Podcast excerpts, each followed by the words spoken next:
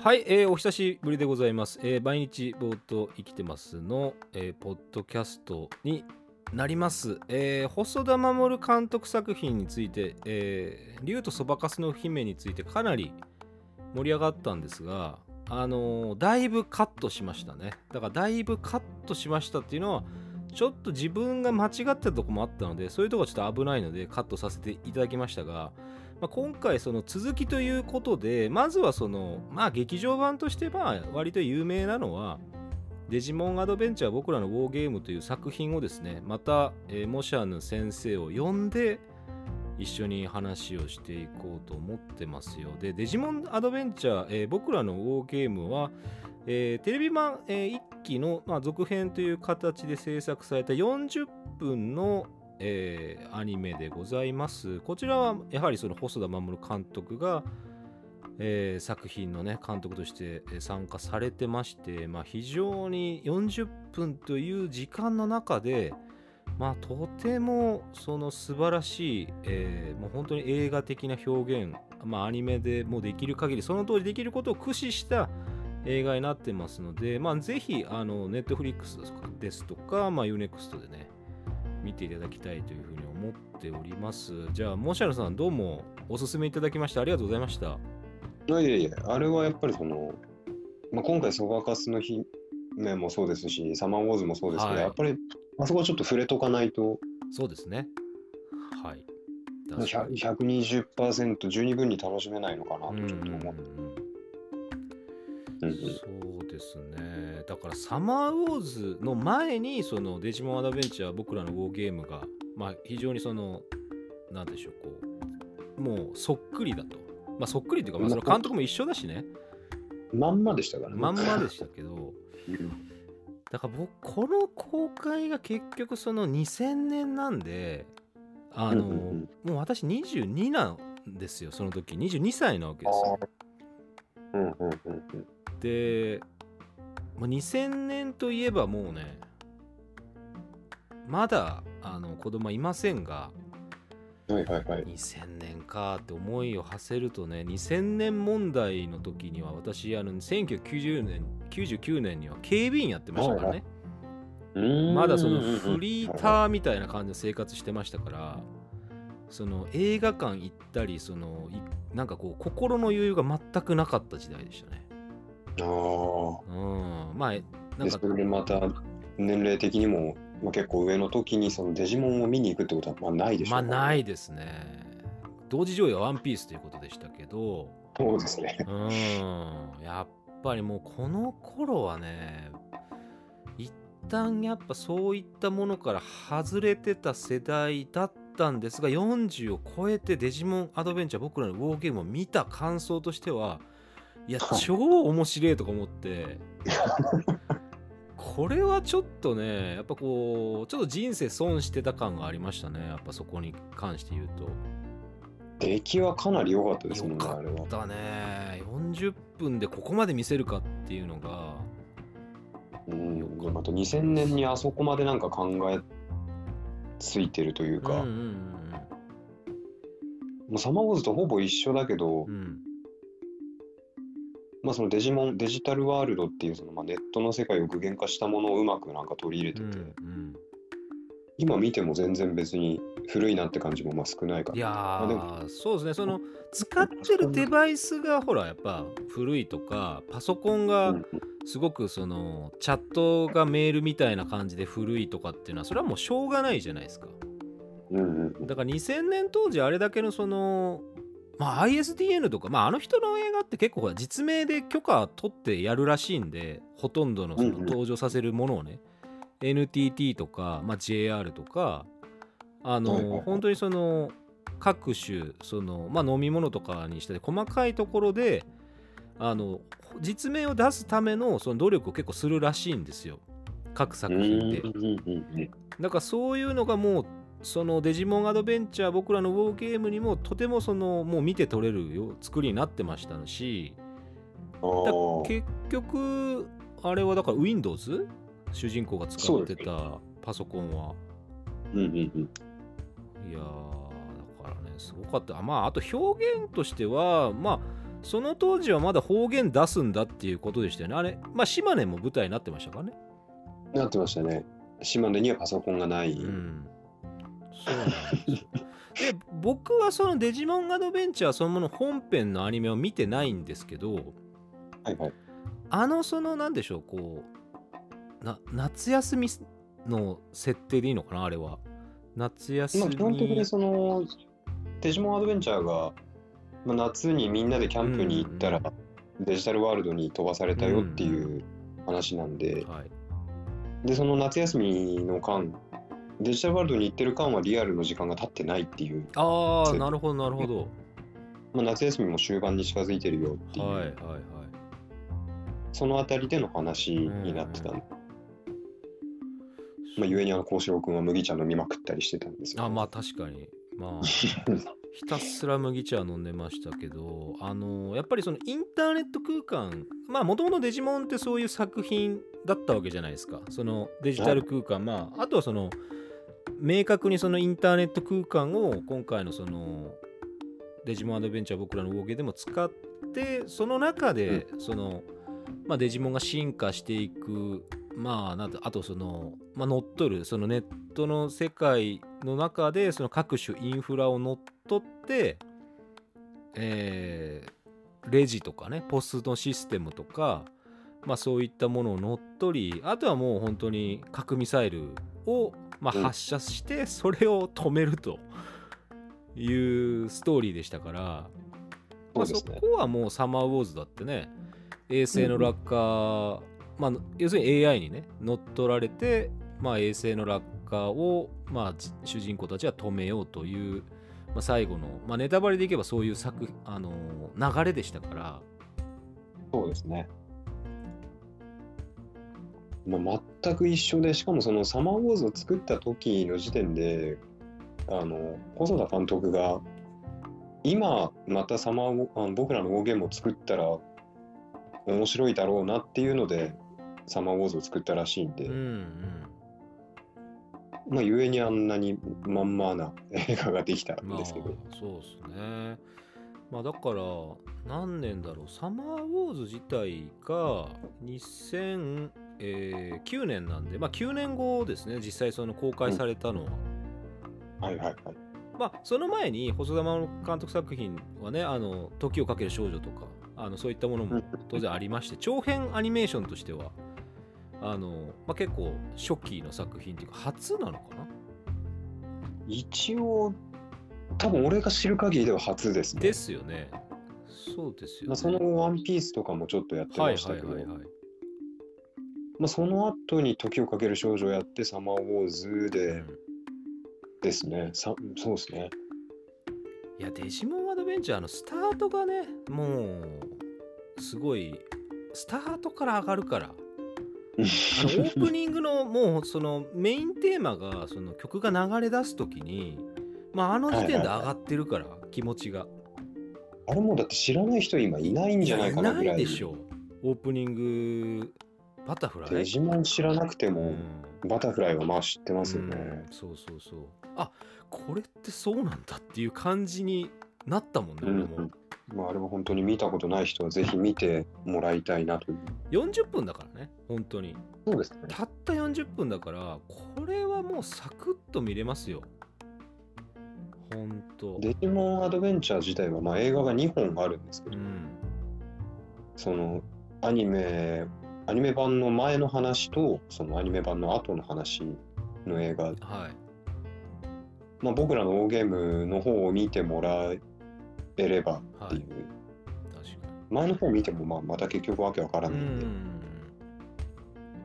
そっちもまた東映アニメフェアかなんかでやってたやつなんで、そうですね。だからサマーウォーズと本当にそのデジモンアドベンチャー僕らのウォーゲームは本当にその細田守監督作品としてはまあつながってますしうんうんうん。やっぱ傑作ですから、そうですね。うん、デジモンとは何ぞやっていうのがあんまり分かってなくても結局はその何でしょう最終的にそのインターネット空間で悪さしてるまあ進化するものがまあ各インフラのコンピューター乗っ取ってまあ、さっき言ったように核ミサイルを撃っ放しそれを止めますっていうその本当シンプルなストーリーですから、そうですね。まあ、そこでまあ島根の方での、まあ、島根県ディスがあったりとかしますけど 島根にパソコンはないみたいななんかそんなことを言うやつもいましたけどあのそんなことはないからというのもちゃんと見せてますし。えーこの作品の特徴としては細田守監督作品まあ当然そのシリーズアニメだからね「ワンピースもそうなんですけどあの、ね。ちゃんと出演してるちゃんとって言い方はちょっと良くないんですけどあの声優の方がメインです。はい。あの声も声優の方がメインです。えーあのまあ、なんでしょう、多分俺がその、一星さんに伝えたかったのは、多分この映画見てほしいっていうのと、あとはい。方言が出てたよっていそうよ。そうそうそう。だから島根の言葉なのかはちょっと正確には俺もわからないけどちゃんと地元の方はあの方言のその演出されてましたから。何々だらそう。そうそうそうそうそうそうそう。いやだからそこはさやっぱりそのその土地を出すんであればそういうふうにしてほしいんだよなと思ってる側なんですけど、そうですね、前ちょっと触れましたもんね、はいそのあたり。あのーやっぱりそのなんでしょうこうまあ俺はだからどうしてもそういうことを考えてしまうとか言ってしまうんですけど その細田守監督のその、まあ、スポンサーというか、うん。まあ、お金を出す人たち。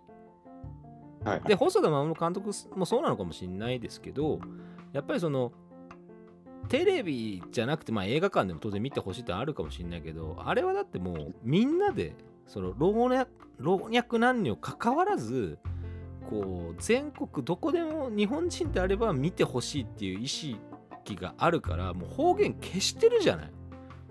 そうですね。うん、だってもうあれは方言はもう完全になかったことにしてるって言ったっておかしくないですよ。まあ誰が見てもわかる作品になって、字幕もいらないし。そうそうだから東京じゃないところで行くとそれこそサマーウォーズは長野だよとうんうんうん。で狼子供は富山だよと。それ出身地だよ。その細田監督の。出身地ですらの方言も消し取るんだよ、うん。まあ、ないことは絶対ないですもんね、山の奥の方ですからね。それは本当にそのなんかこうす出せとかっていうことじゃなくてやっぱ出さないっていうことをもう決めてるんだよね。うんうんうんうん。絶。対的にもう絶対にそういう出さないという意思しか感じないもん。そうじゃないと、逆に違和感すごいですもんね。そうそうそうそうそうそう。そうなんです知らないじゃないですもんね。うん。だからまあ確かに見る見る側としてはまあ分かりやすいですよ。そりゃ。うんうん。標準語で皆さん喋りますから、俺、高知はちょっと行ったことないんで、はい。全然方言とかもわからないから、スッと入ってきたんですいや、俺はだからあれをコーチの映画だとは認めてないから。俺は。ふざけんじゃねえって話。あでもの、高知っぽいところなんでしょうね。あのね、俺の、その、なんだろう、母親の、その実家っていうのは、その舞台となったその越知町仁淀川のさらに上流なんだよね。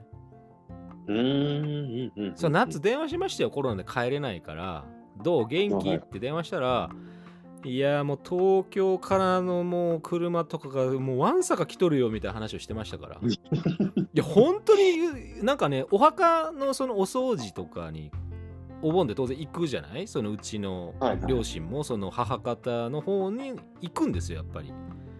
もう今は住んでる人がいないんだけどそこの掃除したりとかいろいろ片付けに行ったりしたけどやっぱりね、その世田谷ナンバーとか県外ナンバーとかがもう大量に来てるらしくて、ああ、やっぱ聖地だから。っていうのもあるしやっぱ人がまあ感染者も少ないっていう意味でやっぱキャンプする場所としてすごくああ。選ばれとるんですわ。いやめちゃくちゃ綺麗だからうん。水とかやっぱ仁淀川のその上流。うんうんうんうん。その狼あ狼じゃねえやその竜とそばかすの姫で出てたあの主人公が住んでるエリアのさらに山の中だから俺がよく行ってた場所っていうのは。だからね、うん。そういあのでっうかいやばそうななんか橋みたいな場所もやっぱりその、あれですか、渡ったことはあるんですか？あるよあるよ。あるある。あ、あるんですね。あるある。あの辺はあるよやっぱり。手すりのないやばそうな橋。あそうそう。あれよく言ってた沈下橋って言ってて あのあれなんで手すりがないかっていうと手すりとかがあるとその結局流されちゃうっていうかその抵抗になって橋がぶっ壊れちゃう可能性があってああ、はいはいはい。だからその抵抗を減らすためにああいうもうなんつうの、ま、何にもないその本当歩行するスペースしかない橋にしてるんですよ。ああ、れは高知のその四万十川とかそういうところにも随所にあの沈下橋要するに水がかさ増しした時にもう沈むことが前提の橋なんだよね。なるほど。だから沈んでいい橋っていうかもうそのための橋なんでだから手すりとか全くないわけ欄干とかがい。ないんですよまあもう水が増えたらもうそこ渡りませんよ。そうそうだから基本的にはもう川が増水することが前提でそうなった時は人は使わないっていうか前提だから。だから欄干ないからどうのとかそういう話あれはだから景観上とかっていうことでもなくてその実用として欄干がないんですっていう話なのなるほど。うんじゃあそれはもう竜とそばかすの影響でそれで事故が起きないことを祈るいや本。当だよね。あれだ、車で通ると超怖えんだわ。たまになんかそう動画でなんか、うんなんでなってる動画を見たことがあります。そうそうそうそう。そうそう。だから、やっぱりだからね、軽トラが多いよ、やっぱあの辺は。みんな、あそのあ、持ってる。軽が多いっすよ、高知は山の民だからみんな。軽トラはね、うん。ない軽軽トラとか、やっぱ小回り利く軽で、やっぱりこう、動いてますよだからあのほらあの車で駅までこうね急いでこう運ぶ時に運転してもらったのもあれ軽軽だったじゃないですかジムニーでした。そうそうああれは、あれはジムニーじゃないか。でもあれは軽でしたね。うんそうそうだからやっぱ軽が多いんですよ高知あれハスラーかなんかだったかと思ったんですけど、あの作者、鈴木が好きなんですよ。まあ本当にねそのまああの人こだわりがそう強いのは当然分かっちゃいるんだけどだから図書館の本とかもあれ全部実際の本を使ってるらしいからはい。あのー全部許可取ってるらしいよ。なんか本とかの背表紙で写るその本のタイトルとか。もしもし。あもしもし。よいしょ。あ聞こえます？今あ、はい、大丈夫です。あ大丈夫です。すみません。大丈夫です。いやもう本の背表紙とかも全部もう実際の本を使うらしいのでああ、はい全,、はいはい。全部許可取るらしいっすあれ。うん。主人公があのなんかピアノというか作曲が作詞してるあたりにたたくさん本出てましたけど、そのあたりも全部そう。であとはやっぱクラシックが好きなんだって監督として。あは、あ、う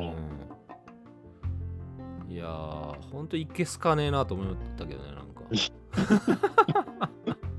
まあクラシック好きっていうやつはちょっとまあいけすかないって気持ちはわからなくはないまあまあそれはただの偏見なんだけどさ。まあまあまあ。うん。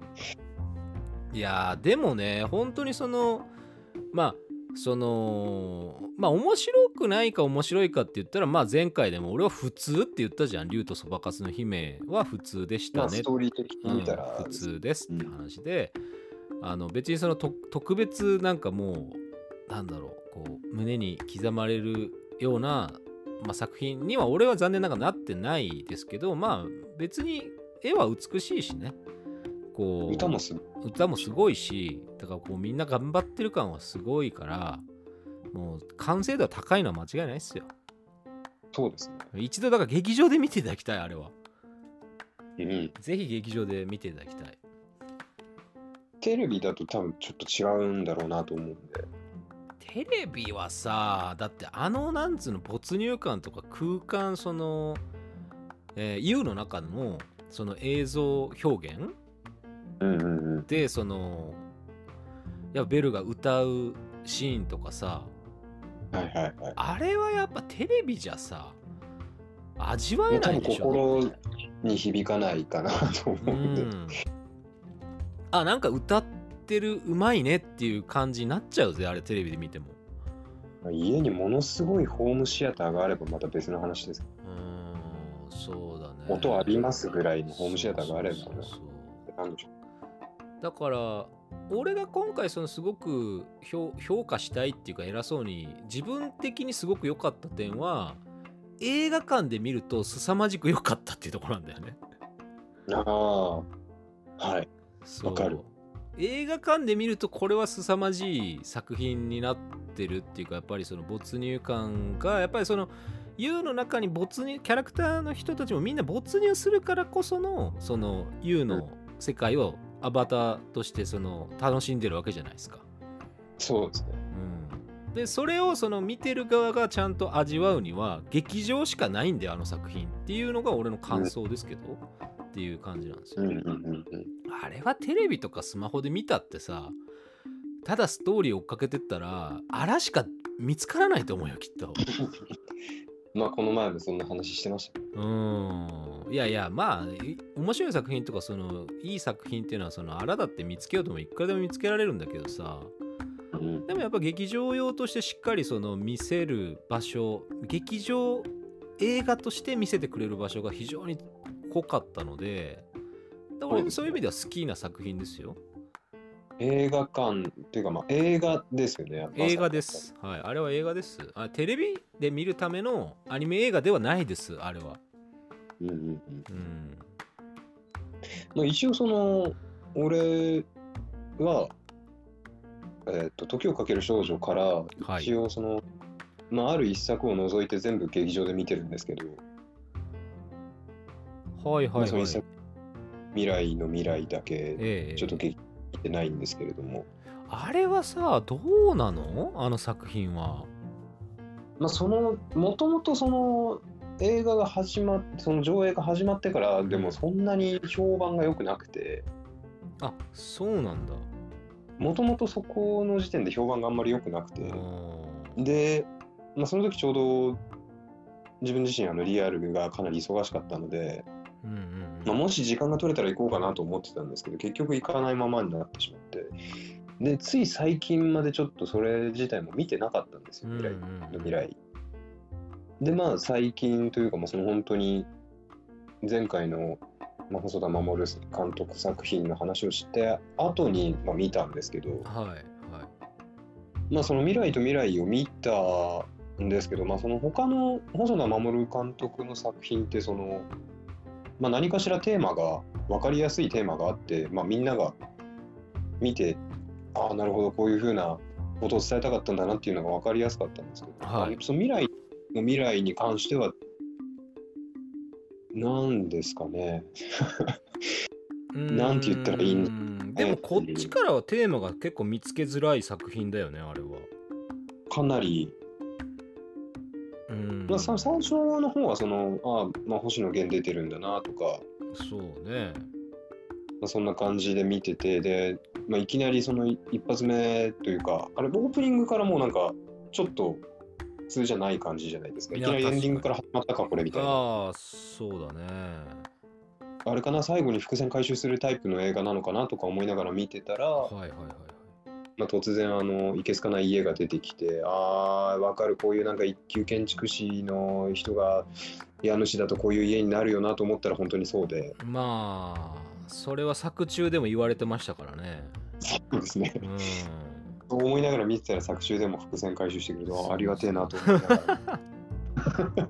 そうなんだな。これはさそのなんだろうまあタイムリープものとして見見る作品なのかそのなんだろうねその主人公は一応長男である、まあ、くんちゃんはいはい。じゃないですか主人公としては。はい。でも上白石萌歌さんでしたかああそうね。まあ俺は結構声はすごいなと思ったけどねその男の子をね演じるにあたって。まあ結構うん。思い切らなきゃいけないわけじゃないですか。ねまあそうですね。あの本当幼児ですよ。本当に。あそこもやっぱりちょっとその方言が出ないにちちょっと通ずるものがあるのかなって思うんですけど。はいはいはいはい。くんちゃんの年齢からしてあんなにハキハキ語彙のある言葉喋れるかなってまあね4歳だからね。うん。うん設定としては。4歳か。もっとうん。こ語彙まあでも作品としてはその喋らさまあ喋らせないと伝えられないからねやっぱり。そうなんですよね。やっぱそうなるとやっぱ方言と一緒で、ああなっちゃうのかなっていう、うん。そうだね。あれはでもさほとんど白チュームとしか思えなかったんだけどそのくんちゃんの。あはいはいはい。だってその別に未来から来ましたとかって誰も言ってないわけじゃない？まあなんかその思わせぶりな発言が多かったですよね。う、ん。そのまあ未来のくんちゃんが出た時でもその、まあ、未来のくんちゃんって言わないでわかるでしょみたいなそうそうそうまああとはまあその未来ちゃんのその手のあざがねまあ結局はうんうん。まあそこでああ未来ちゃんが成長したらこんな感じなんだっていうのはまあ見せてるけどさあと犬が擬人化するとか。そうだからその 犬はだってもう別にそのタイムループ関係ないじゃん。そうなんですよね、うん、ででその後でさ高校生ぐらいなのかなその男子が出てくるじゃん。名前小生意気なさ。はいはいはい。そのちょっとやんちゃな感じの男子出てくる。あれだって本人なんでしょだってあれ。まあそうなってくると未来のまたあれですもんねその未来ちゃんがいる時は未来の未来ちゃんは来ないし未来の未来ちゃんがいる時は未来ちゃんがいなくなるみたいな話があった後にそういうのが出てたんで、そうだよね。だからえーっと未来ちゃんはその生まれたての未来ちゃんとその成長した未来ちゃんが一緒に会うことはないよね。会うことはない設定にはなってないないよね。そうなんだよはね難しい映画だからやっぱ評価分かれたんだろうなとは思いましたねやっぱり。いろんなその評価を見る限りではやっぱりその一番最初の育児に関する話というか育児に関するその評価が、まあ、一番最初に、まあ、いろんな方が言ってるんで、はいはいはいはい。でも終盤のところはもうみんなそこ触れないようにしてるのかなって前半は完全にそのお父さんがまあ、うんうなんだろうそのまあお母さんがワンオペにならないように2人目の未来ちゃん出てきた時はもう絶対にワンオペしないように俺も頑張るよっていう感じでスタートするしうん。あとやっぱお母さんに言われてたらあんた本当他の奥さんたちにはいい顔するよなみたいな「け」みたいな感じがあるじゃないですか。この辺もね、なんか、ね。あの辺はリアルだったねなんか。うん。あの辺はリアルだなみたいまあまあまあまあ、俺もその、わかります。あの、うん。あなわかるでしょ。わかるんだけどな。うん。わかるでしょ。わかる。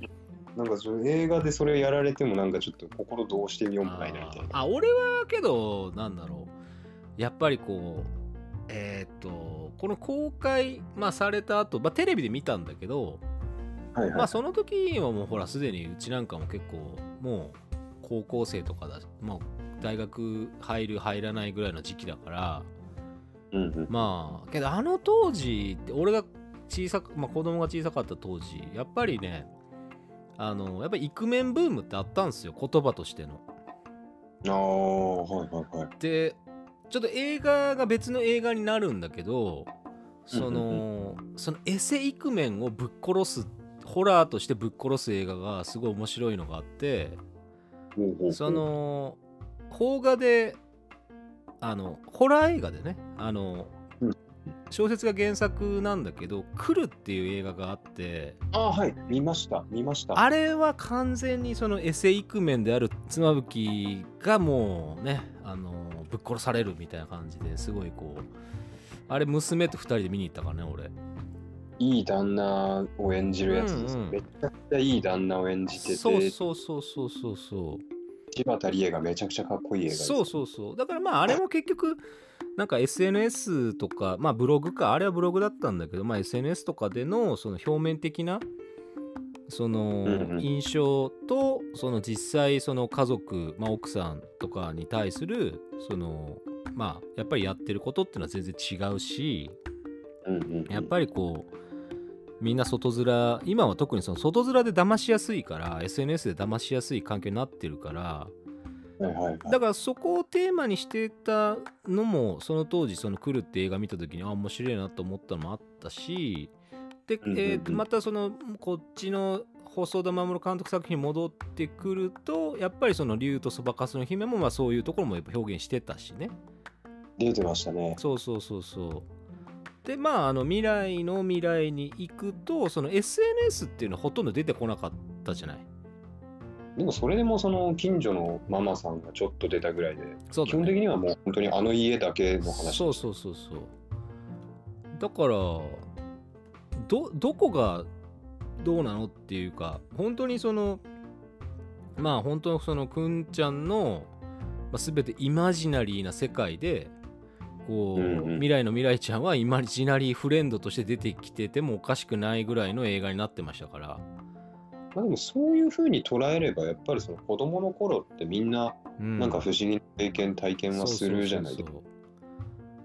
あの時、そういえば遊びに行ったなんか、変わって今大人になって行ったらどうなのかなって思ってなんかその行ってみたらそんな場所どこにもないしなみたいなのがあったりするんでそうなんあこれ結構そうだよね。だからあれ細田監督としても結構なチャレンジというか、うんうんうん。あのーお前らこれ見てわかるのかみたいなチャレンジはあったのかなっていうのはちょっとありましたね見てた時に。ああわかるもんなら分かってみろこの野郎みたいな。そういうちょっと喧嘩を売られてるのかなっていうのはありましたけどねそうちょっとその角っていうかその何かしら絶対に角立ちそうな発言にはなるんですけど、うん。あのーまあ、ちょっとその、まあ、変わった子かどうかの表現でその電車がものすごい好きかどうかみたいな、うんうんうんそのこうあったりするじゃないですか。うんうんうん。でそのくんちゃん自体がまあ何かしらそういうのを持ってる上での話で、くんちゃんの目線で話が全部進んでたとしたらまあなんとなくそう捉えてもいいのかなっていう。まあそうだね。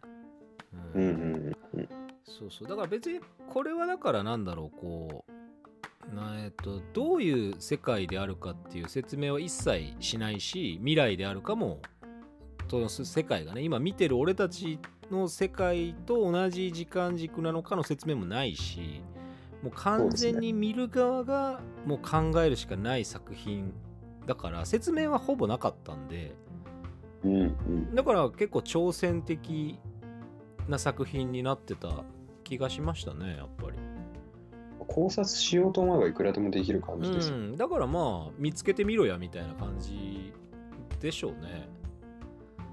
ただやっぱその今までの作風から比べると一気に変わりすぎててちょっとやっぱり高評価になるにはちょっと厳しかったのかな。ああだからそのジブリを狙いすぎてるって言ってたじゃないですかもしあの先生が意識しすぎてるって言ってたじゃないですかこの作品はいはいはいはい。もうジブリは完全に今はその早尾音体が生きてる中で作品が作られる以上もうジブリはもう見る側に分かるもんなら分かって見やがれっていう作品しかもう出てこないからそうですね。そうだから分かんないやつはもういいからっていう話なんですよ早尾先生は割とそういう作風だからね。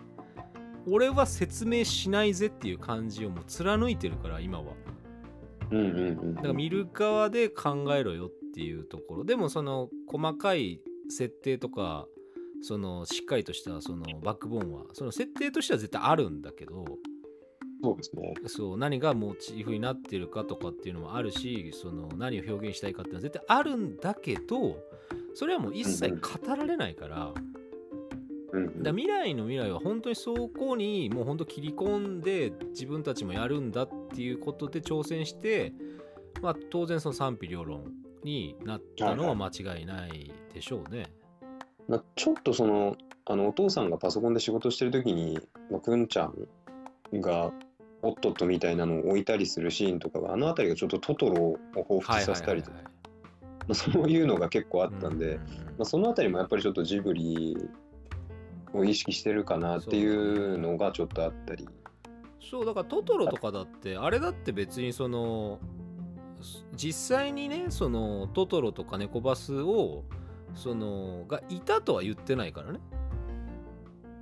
その、うん。トトロの中では、それ確かにそのメイとかさつきちゃんとかはあったのかもしれないけど大人は一切会ってないわけだから。そうですね。子供にしか見えない。子供しか見えない。そうでそれは子供だからこそ見えるものっていうものをそういうああいったものでね、まあ、精霊的なものでその表現してるだけかもしれないし誰もその世界にトトロがそん実際に存在実在するとはあの作品の中では語ってはないはずなんで。そうですね。そう。だからまあ今回その未来の未来でまあそういうものだよと。まあ一人でねその迷子になってそのね東京駅的なもところに行くじゃない。うんうんうん。あれだって結局その子供から見たらもうそれだけ恐ろしい場所なんだっていう風に受け取ったっておかしかないからさ。人がたくさんいるし、そうそうそうそう。どこ行っていいかもわからないし。そうそうで駅員だってそのね杓子定規にしかまあ喋らないっていう意味でいけばああいうロボット的な感じに見えたっておかしかないよねっていう話なんで、そうだから別に批判とは違うんだけどまあ結構チャレンジした作品であっただろうというのはありますね。だから分かりにくいんだよね。だから徹底的にし調べられないとなかなかその難しい作品ではあるので。タイトルに未来の未来って入れてる時点で未来ちゃん主人公なのかなっていう感じで見ちゃうのがありますし、そうそうそうそう。だからあのーまあ発揮師ってあのーなんかその当時のくんちゃんの声がその4歳児に聞こえないとかあんなのどうでもいいんだよ発揮師って。その監督とかもあんな批判なんか知ったこっちゃあるかっていう感じなわけうんうんだからその作品の革新に根幹に触れるようなその批評とか批判に関してはまあある程度聞く耳は持つんだろうけどあんな表層的な批判なんかしたってさ全然届きゃしないよって話なんで だから難しい作品なんですよ。そのぶそれだけ。そうですね。うん。何回か、うん何回見ても多分わからないかもしれないけど、まあでも今度は誰目線で見てみようかなみたいな感じで見ればそうだね。少し変わるの。